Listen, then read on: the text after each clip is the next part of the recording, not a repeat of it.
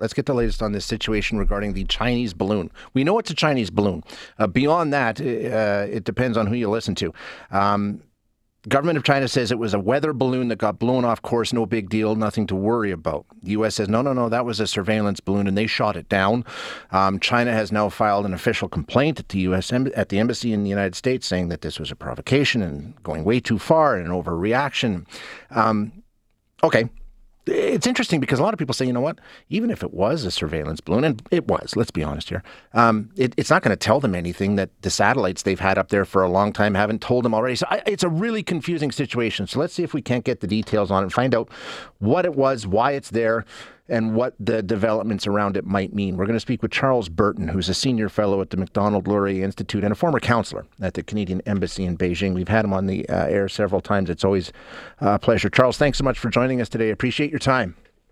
It's great to speak with you, Shay. So, okay, so first of all, I mean, it, it's a surveillance balloon, right? I mean, can we pretty much uh, uh all understand that that's what it is? Or is it possible that it is what the Chinese say? It wasn't just a weather balloon that blew off course? Nah, I mean, it's much, much too big, and there's like there's like uh, sensors on it that that amount to the size of two city buses. So this is no normal weather balloon, you know, which would be much much smaller. Anyway, the thing has been, you know, it's been uh, blown up over the sea uh, just off the coast of the Carolinas, and the Navy is. Um, U.S. Navy is currently salvaging it, and they'll be making a report to senior members of Congress and the U.S. administration on Wednesday. And then they will do a classified report to the entire Congress on February 15th. And they'll tell us exactly why China felt it was necessary to send this balloon. It seems that it may be that these balloon sensors are able to pick up on signals that satellites cannot. So that might be a justification.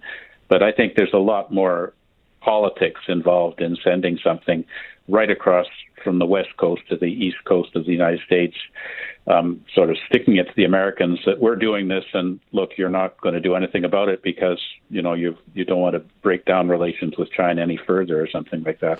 I think the Chinese have very much misread this whole situation. And that and that's the interesting aspect to this, as always, uh, is in terms of you know it, because is it because they get away with these kinds of provocations? I mean, uh, we'll deal with Canada in a minute, but we should point out it did go over Canadian airspace. It was detected by Canadian officials. They didn't even tell anybody about about it. It was the United States who let. I mean, uh, we know that Canada rarely, if ever, does much, but the United States. I mean, is this a provocation that's unusual for them? We know they've sent these balloons there before. Yeah, I mean, they sent balloons before, but they haven't sent them right across the United States, making stops at critical nuclear and military facilities along the way. I mean, it's a dirigible, right? So yeah. it's being guided, and you can see that it's not just randomly drifting across. It's it's going to places and stopping and gathering data and moving on. So, you know, there's no question that that this is something that's being done to send a message.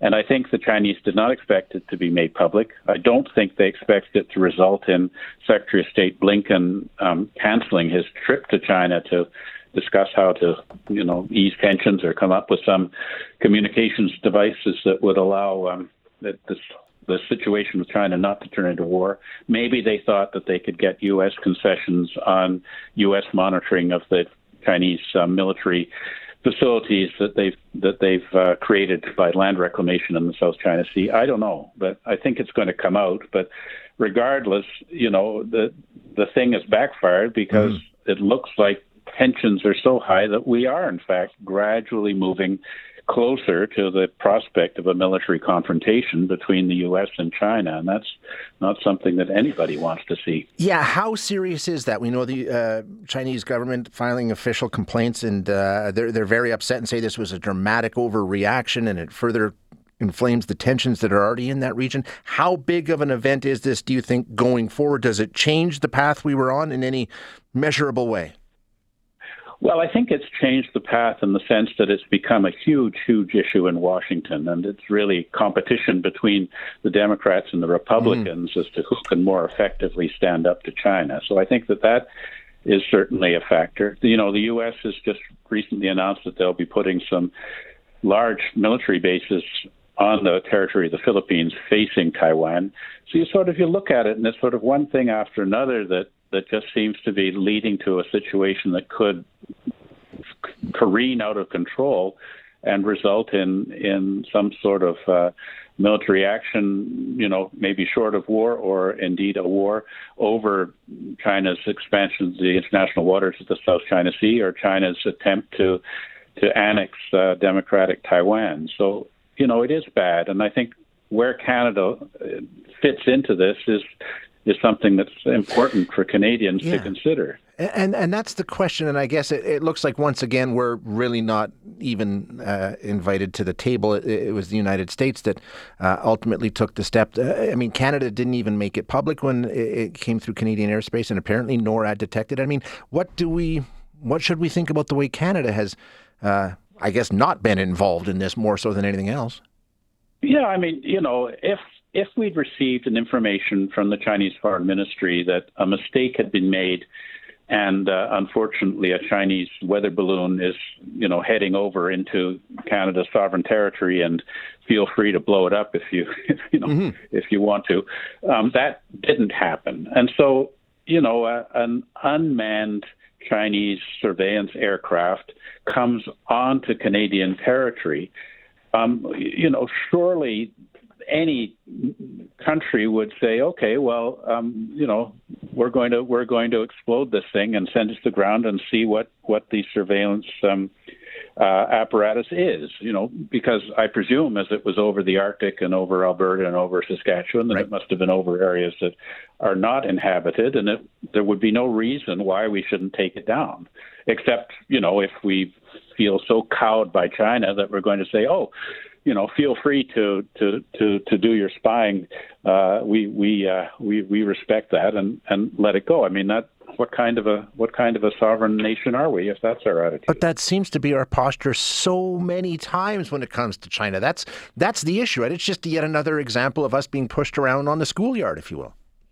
Yeah, I think that's it. I mean, are we going to stand up to a bully, or are we going to, you know, let them feel that they can do more and more outrageous things. And sending the balloon slowly across the entire um, width of, of North America really suggests that China feels that they've they've got us, and you know maybe they like the idea of people being able to look up into the sky and see a, a Chinese surveillance device looking back down at them. But you know that's not the that's certainly a violation of the global order yeah. that that that that preserves our sovereignty and security and prosperity. Yeah, it most definitely is. Charles, as always, uh, I really appreciate your insight. Thanks so much for joining us this morning.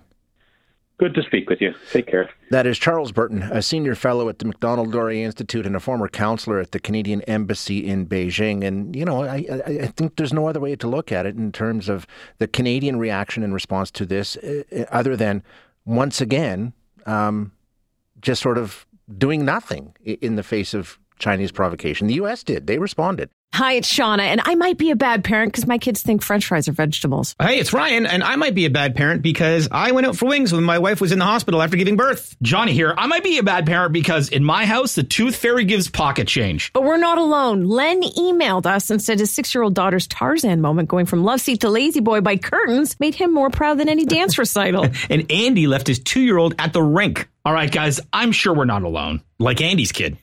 For stories and confessions like this, make sure you check out our podcast. It's called Bad Parents, and it's available wherever you get your podcasts. I left a glove at the rink.